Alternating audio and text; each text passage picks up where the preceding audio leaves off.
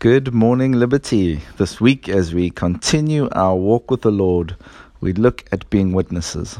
We have heard for ourselves. John 4 says that many Samaritans from that city believed in him because of the woman's testimony. He told me everything I have ever done.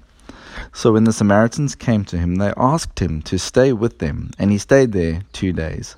And many more believed because of his word. They said to the woman, It is no longer because of what you said that we believe, for we have heard for ourselves, and we know that this is truly the Saviour of the world. Our testimony can be the seed to others believing in Jesus. Disciples of Jesus are called to be witnesses of Jesus.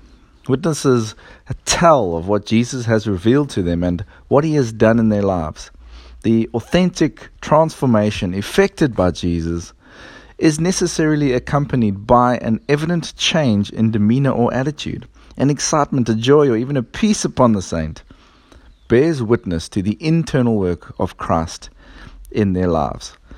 His word is powerful to save. It is not the smooth talk, the fancy words, or even the succinctly prepared message of the witness that saves people.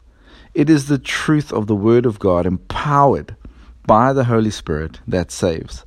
The weapon of the witness is the sword of the Spirit, which is the Word of God. Ephesians 6:17. If we are to be faithful witnesses, we must become proficient in knowing and wielding the Word and place our trust in His Word and not in ourselves. Each must hear for themselves. Our witness is but the start of the journey of faith for others. They must ultimately hear Jesus for themselves. Each one, our kids included, must eventually stand upon their own confession and faith.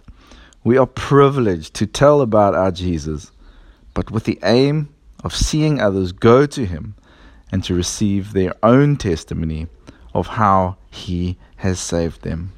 Lord, empower us to be faithful witnesses today we desire to see others believe in you for themselves, that you would be their Savior.